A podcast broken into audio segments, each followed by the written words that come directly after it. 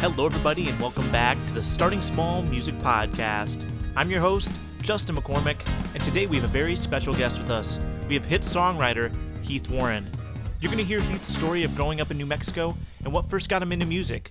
You'll also hear about his time in LA, making the move to Nashville, signing with Warner Chappell Music, and the story behind the writing of the hit song Rock and A Hard Place by Bailey Zimmerman.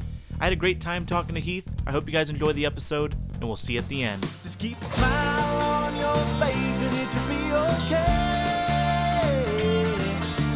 Try not to be bitter. You gotta do it either way. Keep a smile on your face and it'll be okay. So when life throws a jab, you gotta duck out of the way.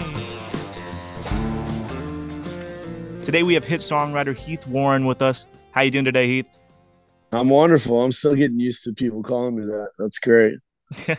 I think you should get used to it, man. It's, you definitely got more hits on the way.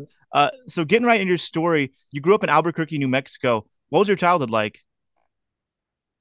Oh man. Uh I I think about this a lot. I talk about it a lot. Uh especially in the writing room.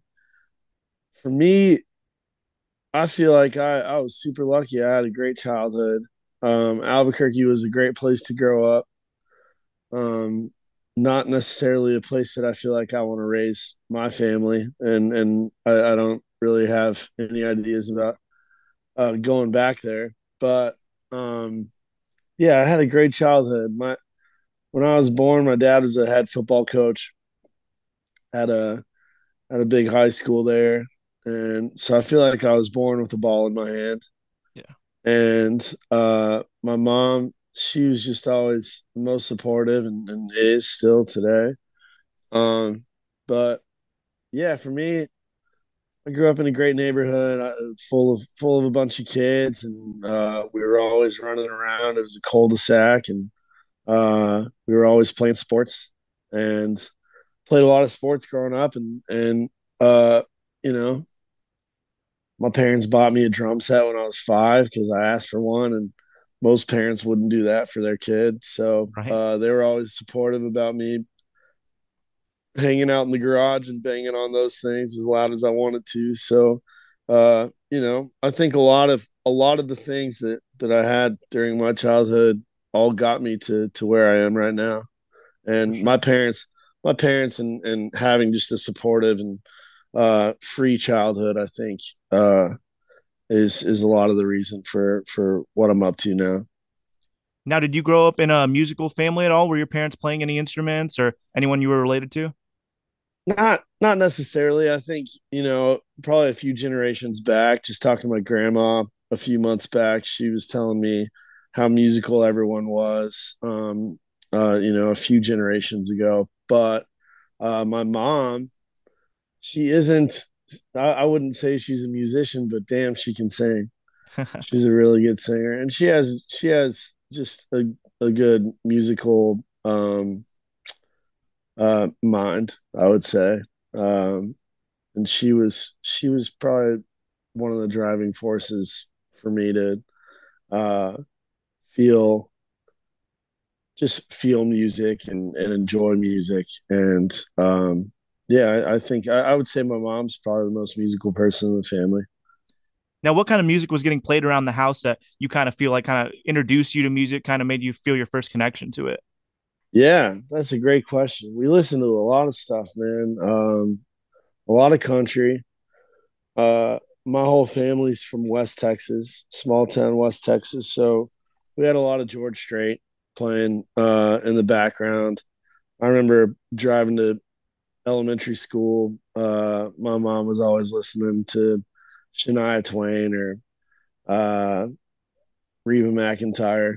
Um, we had some Garth playing there, a lot of Alan Jackson. Um, but outside of the country world, um, I, I feel like we just listen to a lot of oldies, Yeah. um, which I really love too. So yeah, uh, we we were always bumping something. Now, what kind of do you think drew you to the drums, uh, kind of as your first instrument to pick up? You know, I don't know. I think as far as like the natural music tendency goes, I, I think there are two types of music musicians in the world. I think there are uh, technical musicians, so um, you know people that just have a genuine interest to learn how to play music, and then the other musician is the person that I think was born to play music, mm-hmm. and in in the most humble way of of saying this, I don't know why I had an interest in the drums, but I know I was always tapping on things. I was always whatever was on the radio, I was already like playing to the beat. And uh, I just had good rhythm, I guess. And it was just I, back in the back in the nineties, uh, I would before school I would always watch like the top 20 countdown. Yeah. And it's just like music videos just all morning before I was going to school. And I just always see you know the bands playing in the music video and i would just i'd look at the drummer and just like damn that's so cool i want to do that so um for me it was a pretty natural progression i guess like just uh i think my mom probably saw me having some rhythm and then uh you know me thinking that it looked cool so something that i wanted to do heck yeah now, in high school, uh, were you kind of starting to play out with any friends or anything? Were you kind of starting to maybe dabble in writing? What was those years like for you? Um, no. Uh, I well, yeah. I, I guess there's a youth, uh, a youth like a Christian youth group thing called Young Life mm-hmm. that uh I was in, involved in with a, you know most of my high school friends on Monday nights. And really the the reason why I was going was so I could play uh you know like the djembe with uh my buddy Kevin who led the the music portion of of the night for Young Life. And my my next door neighbor my best friend Nate Boitano he would play lead guitar. So it was just kind of Kevin Nate and me on the djembe and we were leading worship for uh for Young Life on Monday nights, and we started doing that freshman year of high school, and that kind of got all of us into like jamming. And Kevin was always writing songs, and I wasn't. I wasn't writing songs back then, but again, just just wanted to be surrounded by music. So, um, I would say sports were you know goal number one all through high school, but my hobby was was doing that with those guys. That's awesome. Now, take me to senior year. What are you thinking about as the next step? Were you considering college? Were you maybe even trying to get a scholarship for a sport, or were you want to do music already? Uh, it was definitely scholarship for a sport mode around the house, um, twenty four seven. Like we were either in the car or we were on a plane going to visit schools and go to camps and trying trying to be seen by a bunch of these coaches. And I wasn't sure if I wanted to play football or if I wanted to play baseball. And um you know going into my senior year I had made the decision that I was going to focus on trying to play college baseball but I was still going to participate in, in high school football. And um uh so yeah my senior year I was I was really focused on a baseball scholarship and all the way up to two months before college started, I was about to pack my bags and go play baseball at uh, Phoenix Community College uh, in uh, in Arizona, and uh, the coach there was um, uh, Coach Rooney, and he ended up moving on to be the head coach at ASU two years later. But uh, uh, he's a great dude. But last second, I just I decided to pull the plug, and I I ended up staying in my hometown in Albuquerque, and just going to school at University of New Mexico. Um, tried playing baseball there. They had just had a new coach come in. They're like 40 six guys on the roster, I think, and I got cut pretty quickly. Mm-hmm. And um, I still played some summer baseball, and uh, I I probably considered after my freshman year of college going to a smaller school to to continue playing. Um, but I think at that point I was just immersed in the college experience and having fun with my friends. And uh, pretty shortly after, I I really seriously decided to hang up the baseball thing. Um, me and those two guys that I was jamming with in high school, uh, we started a band together, and uh, that band was called Asper Court, and we uh, we hit the ground running. I, I, you know, it starts small. We we were playing like graduation parties and uh, uh, like restaurants and on Saturdays and just weird weird gigs. Yeah. Uh, but you know, getting our education in that, and then uh, you know, probably a year into that, we we started getting some pretty big uh gigs opening up for some pretty big artists. And then shortly after that we started touring. And that's really where I, I, I think I fell in love with the process of being a part of uh the music business and chasing chasing the dream of like you know trying to connect with people with songs for sure now I see that you spent some time uh, in LA. Did you move out there with the, those band guys? Uh, how did that come about? Yeah, it's a great, great question. Uh, we had actually been on tour with a band from Massachusetts called The Gallery, mm-hmm.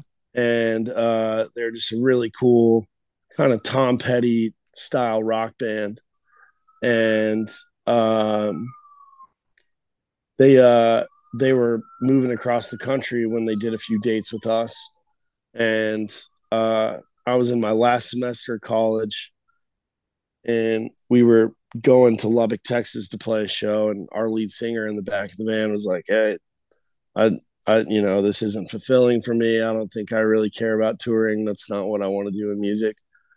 So we played this gig at the Blue Light Lounge in Lubbock, Texas that night, and uh, after the show, I was hanging out with the Gallery band, and I told them I don't think our band is going to be touring much longer. Kevin uh, doesn't really want to do this like this any longer, but I do.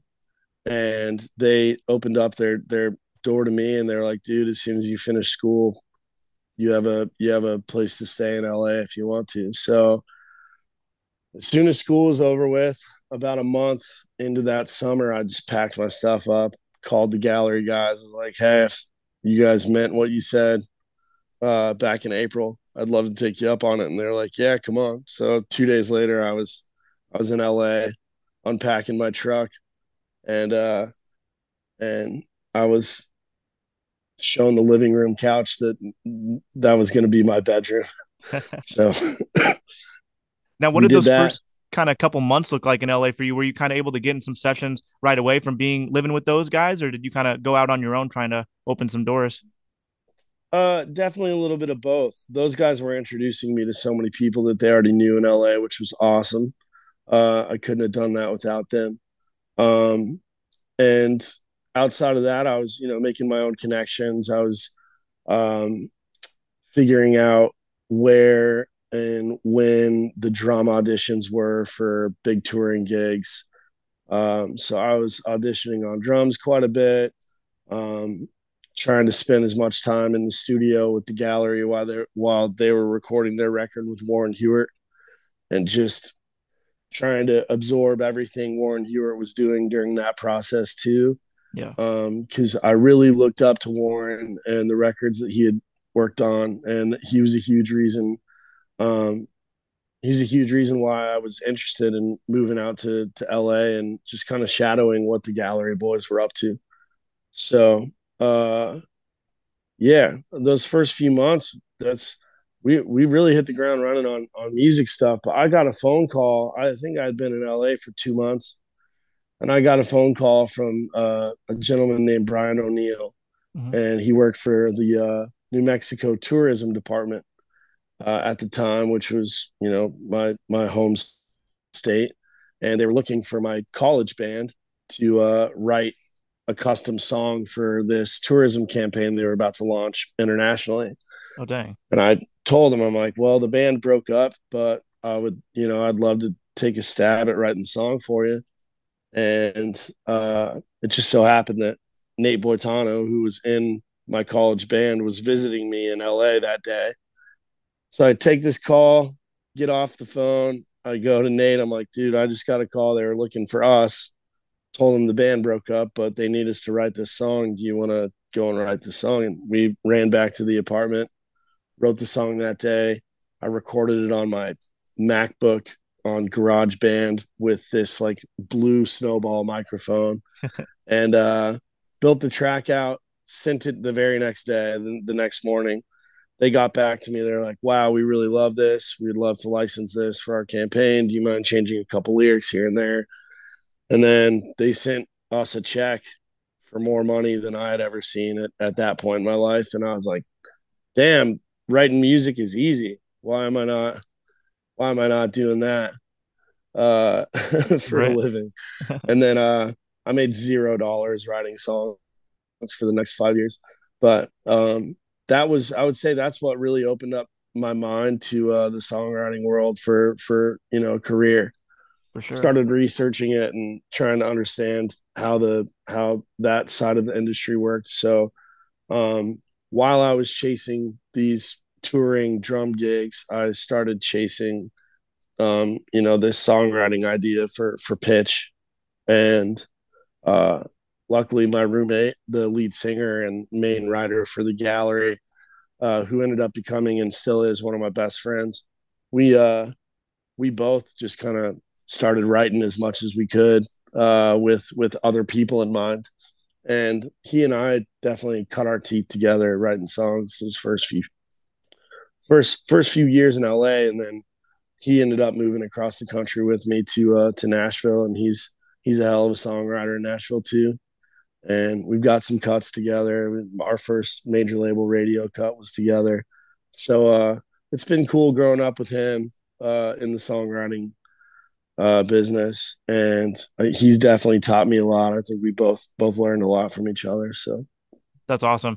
Now, what was the decision like to leave LA and come to Nashville? Then it was an easy one. Uh, you know, obviously tough to pack your stuff up after feeling like you've probably made a little bit of headway in, in the music community in LA, which which isn't easy to do in LA because so much stuff going on there and it's super spread out and um uh you know most people are trying to be an actor and uh finding songwriters that that want to write the same type of stuff that you do and have the same goal uh oriented mindset and the same type of schedule it's so hard to find the music community there um but we went out to Nashville for a week long trip and I feel like the second we got off the plane on that visit, you just you're you're thrown into this music community and feeling like this massive neighborhood of Music Row and, and Midtown just feels like home. Like it feels like, wow, I am surrounded by a hundred people that are exactly like me. And they're all wanting to do the same thing that I'm wanting to do. And then uh you know, pretty quickly after that trip, I'm like, it's a no brainer. I'm packing up my stuff, even if it means I have to start over again. I'm, I'm moving, you know? Yeah. So, so this is probably fast forwarding uh, a couple years here, but uh, in early 2023, you signed your uh, publishing deal with Warner Chappell Music. What's that process like, and uh, what did it mean to you to kind of sign that deal? Um, it's a really big deal to me. I, I you know, I've seen uh, the the the publishing world in Nashville in my seven years of living there. I've seen a lot of people sign publishing deals um, their first five minutes into town. Mm-hmm. And I've seen a lot of artists that aren't necessarily writers sign publishing deals their first five minutes into town.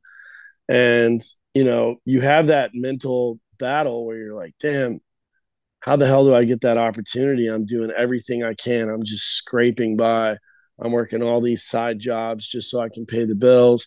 And I really think these songs that I'm writing, uh, you know, have a chance. And, um, you know, I'm writing with all these up and coming artists. They're putting these songs out independently. I feel like I'm doing everything right and I'm not getting any attention. And having that mentality can be super dangerous. And I think if you're chasing it and it's the only thing that you you you think you need then it's not the right it's not the right approach. And the second you let go of that and you don't worry about what is happening for everyone else and you just kind of keep your keep your head down, do the grind, do the work and uh let let your let your you know your catalog, your portfolio of songs speak for itself. Um you know your time is going to come. Everyone's time is different. Some some bands sign record deals right away and uh, the rest just doesn't fall into place. Yeah. other guys have all the right stuff and can't get a record deal can't get a record deal. They just keep grinding. And then their time comes. They sign a record deal and then their their career blows up. So i think everyone's different. And for me signing a deal um, you know, it felt like I I achieved a massive goal of mine, obviously, but um, you know, in hindsight, because I was independent for so long, I got to come in with a bunch of songs in my schedule A, and one of them being uh, a hit song, uh, "Rock and A Hard Place," and it, it had already been doing its thing. So that's what landed me the deal. Yeah, and um, I'm forever grateful for for Ryan Beuschel and Ben Vaughn for giving me the opportunity at, at Warner. Um, it's been an amazing home so far, and and uh, I really I love love love showing up to work every single day. Um, I feel inspired and uh, I feel welcomed by them and and the staff there, and uh, it's been to answer your question. It's been life changing uh, but I feel like I earned it. I earned my seat at the table. I bided my time, and um, you know, I, it, it it was the hardest path to get there, but now, um, you know, I just I feel at home in in a publishing house instead of, you know, I could have could have signed a publishing deal a few years ago that that wouldn't have felt like this one. You know, it could have been the wrong deal at the wrong place at the wrong time. So I am grateful for for how everything's worked out. Now you mentioned seven years leading up to that deal. What's what's uh what kept you going during that seven years? Was it just your love for music and this being the only thing you want to do? Kind of what was that driving force to keep going? I think it's that man. I think it's a lot of the people I've been surrounded with because um you know, I have had just a few like little successes and some songs that do really well on the independent side when I didn't have a publishing deal. And I mentioned that that major label radio cut. Um, Brendan and I both were independent songwriters when we got our first radio single, but the timing sucked. Uh, that that song came out in April of 2020 like right when we were in the middle of uh, not even in the middle we were in the the beginning of what the pandemic ended up being right? And right. uh it was just a really confusing time for everyone but especially the the the the country music community because people are canceling tours. Their years are just are are changing drastically. And now all of a sudden everyone's launching music um, just trying to get music out since they're not not going to be on the road. So country radio just became um, busy, and this song was called "Something You Ain't Ever Had." Got cut by a duo called Waterloo Revival. Yep, they were signed to Show Dog Records at Universal under Toby Keith, and they were going to be on tour with Toby all year that year. And so when this cut happened, things were looking up. I had been meeting with every publisher in town. And I thought I was about to sign sign a publishing deal. I thought this song was going to do really well at radio. It had all of the all of the things that you're supposed to have for this song to go. And I thought it was going to change my career. And then, you know, pandemic. So um in a weird way, I think I think the pandemic tested everyone in in in you know, in more ways than one. But for me on the songwriting side, it really made me get back to writing songs by myself uh, and sharpen that tool. And then also diving into the into the whole Zoom concept of writing and just accepting it and uh, you know trying to fill my calendar with as many people that were willing to hop on Zoom um, as I could. And I think 2020, I mean, I wrote a ton of songs in 2019, but 2020 and 2021, that was when I really felt like I was falling into uh, what I knew how to do best, like what my role was supposed to be in the room and carrying it confidently. So, yeah.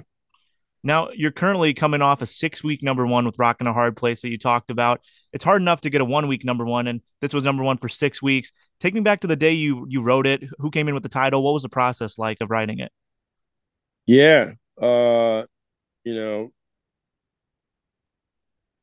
I, I I tell a lot of people when you are chasing the the hit song job, right? When you're when you're you show up every day to write a song, you're like, we got to write a hit, we got to write a hit.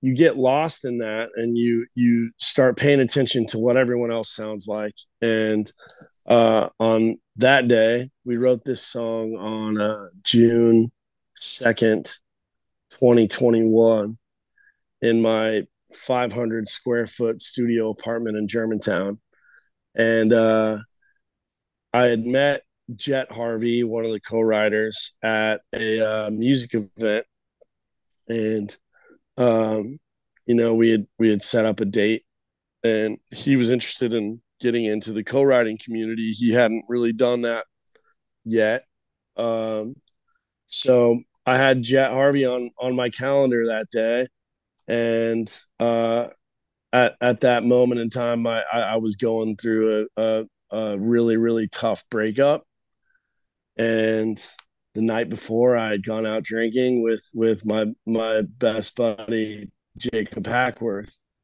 And he was just kind of Jacob assumed the the best friend role of of just trying to help me get through this breakup.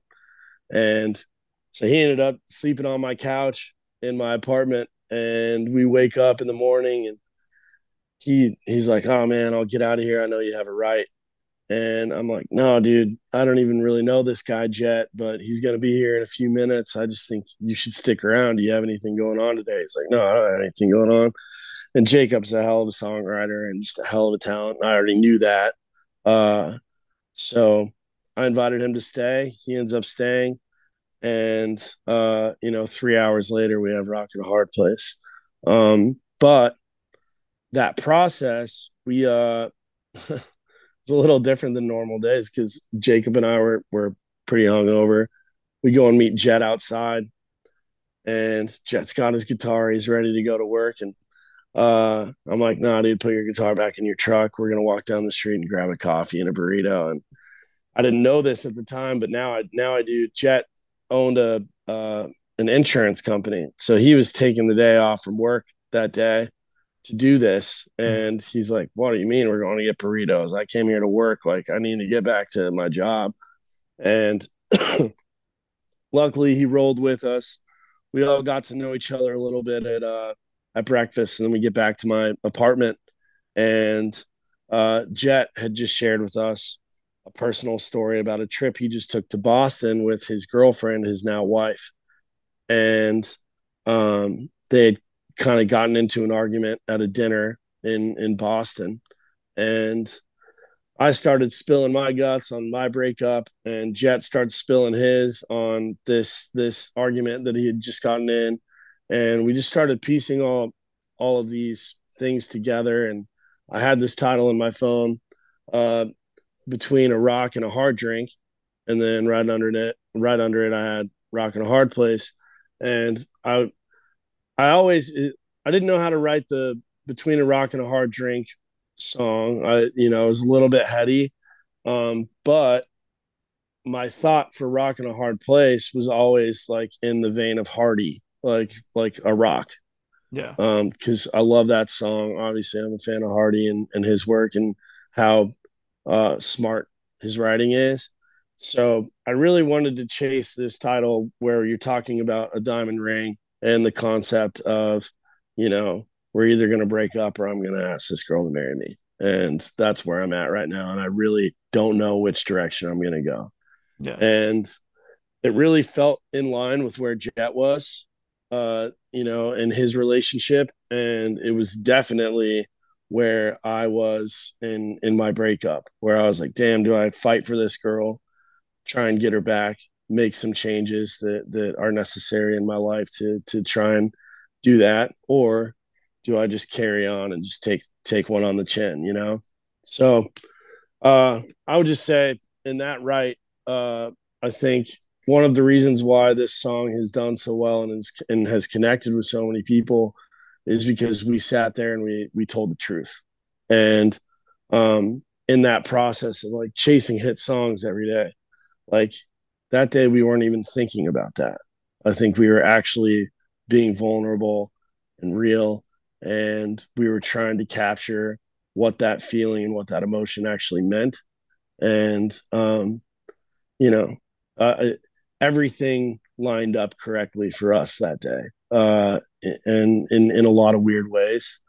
And that just goes back to what you were asking about like the publishing grind like trying to go and get a pub deal uh, my timing was like my time started on that day i think yeah. you know because pretty shortly after uh, my life started changing just because of that song so now I show up every day and I don't give a shit about trying to write a hit song as much as I care about write, writing the truth and trying to pull the truth out of my co-writers or the artist in the room or whatever the purpose of the of the ride is that day. I'm really just trying to find a way to do that so we can not only like put out quality country music, but uh, you know, like really make it mean something.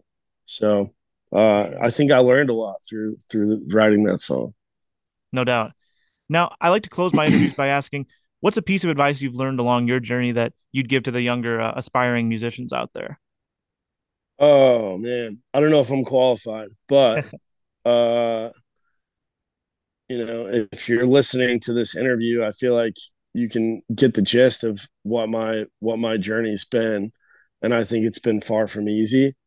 Um, I don't think any reward in life comes without sacrifice, and um, and and having like a, a really really large support system around you. And um, for me, if you are chasing this, um, I would find a group of people that you believe in and stick with them and things are going to get hard. You're going to learn a lot about yourself. You're going to learn a lot about other people. Um, you're going to figure out just how selfish the world can be. Um, but uh, keep going and keep chasing it. You have to love writing songs more than you like breathing oxygen. Uh, you have to be obsessed with it. And um, that doesn't mean that it can't be fun. Uh, but I think you have to take it seriously. And um, the Nashville music community has been an incredible place for me to do that. And it's it's been easy for me to connect and surround myself with like-minded dream chasers, but also people that are just more talented than I am and better at writing or better at singing or better at playing guitar or melody or whatever it is. And I don't think it's about letting those things discourage you. I think it's about absorbing them and learning and learning and learning and then figuring out what you do best and bringing that to the room every day. So any aspiring songwriters uh buckle up. It ain't easy, but chase this damn thing cuz I think it's worth it. It's been uh it's been incredible for me and I wouldn't change anything. Well, guys, there you have it. My conversation with Heath Warren. Heath, thank you again so much for coming on the show. I had a great time talking with you. Everyone, go follow him on Instagram at Heath Warren2 and check out one of his latest releases, Happy to Be Here by Skis. And make sure to come back next week to hear my conversation with Dylan Williams, guitarist for Jordan Davis. Check out Starting Small Music on YouTube to see all the video content from our interviews. And also, follow Starting Small Music on Instagram at Starting Small Music and let us know who you'd like to hear on the podcast next.